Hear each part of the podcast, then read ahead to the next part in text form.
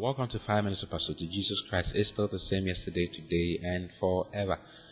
It's so wonderful to be with you once again this morning. I believe you are having a wonderful, wonderful time, and I know you are forgiven. You've, you've decided to forgive. You've decided to learn to forgive. It will help you tremendously. It will do you so much good. To do you so much good.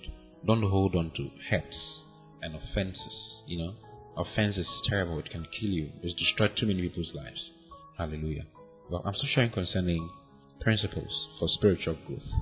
And today I'm talking about another thing altogether learning to pray.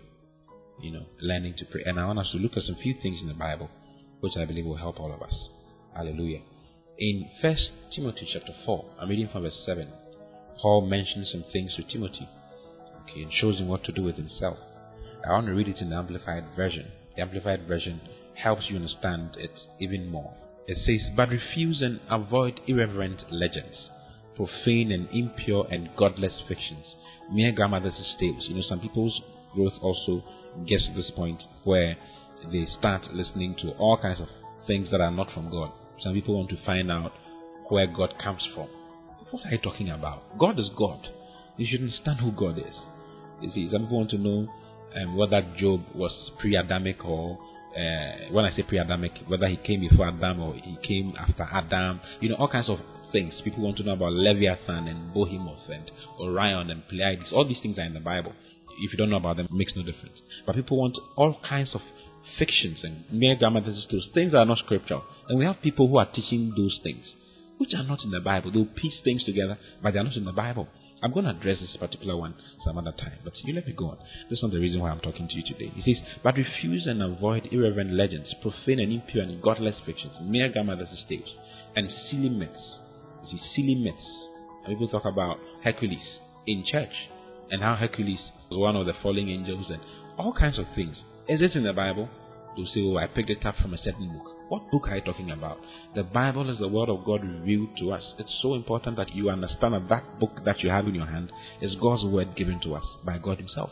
You see, so seal it and express your disapproval of them. He says, express your disapproval of them.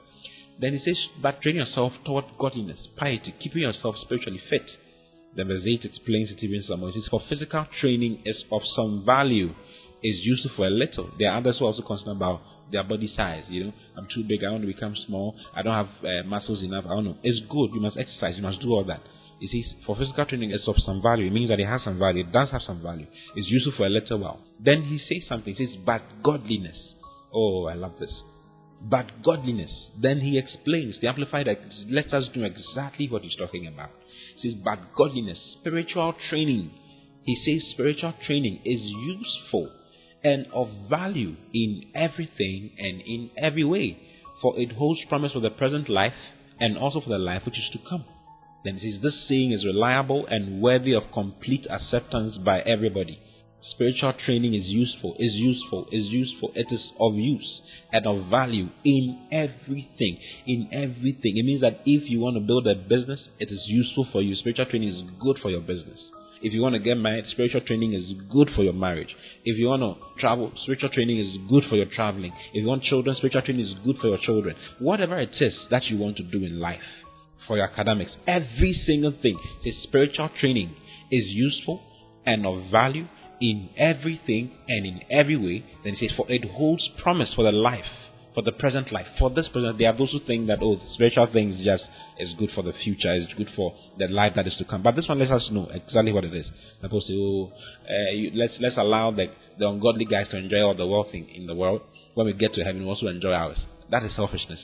Don't think like that. That's not what God wants for you. God wants you to enjoy your life here, both on earth and there in heaven. Hallelujah. He says it is useful and of value in everything and in every way. For it holds promise the present life and also the life which is to come. How do you train yourself spiritually? One of the major ways of developing yourself spiritually is through prayer. And I'm not talking about praying any kind of prayers. I'm talking about praying prayers built and based on the Word of God. Building a prayer life, a life of prayer on the Word of God, based on the Word of God. It's so important. There are some people who don't, they will pray today, and after three or four days or five days, then you pray again. Then after, I mean, you, you can't you can't develop and go like that. You will not go like that. You have to have a specific time that you pray, or a specific time in the day that you pray, every single day. Hallelujah. Praying prayers that are built on the Word of God, prayers that are based on the Word of God. You must build a prayer life. The other way to exercise yourself spiritually is through the Word of God. Hallelujah. When we were younger, there was a song that we used to sing in Sunday school. Read your Bible, pray every day, pray every day, pray every day. Read your Bible, pray every day if you want to grow. You see, you must read your Bible and pray every day. The key is doing it every single day. If you don't do it like that, you will not go as you're supposed to. Even if you can start with five minutes in the morning, just stand up, wake up, and pray. You decide that I'm going to wake up at 6 a.m. or 5:30 a.m. and pray from 5:30 to 5:45 or 5:30 to 5:40, something. Just pray. Just do what you're supposed to do. Build a prayer life. You have to build it. It's very important. You can't ignore it. It's so important.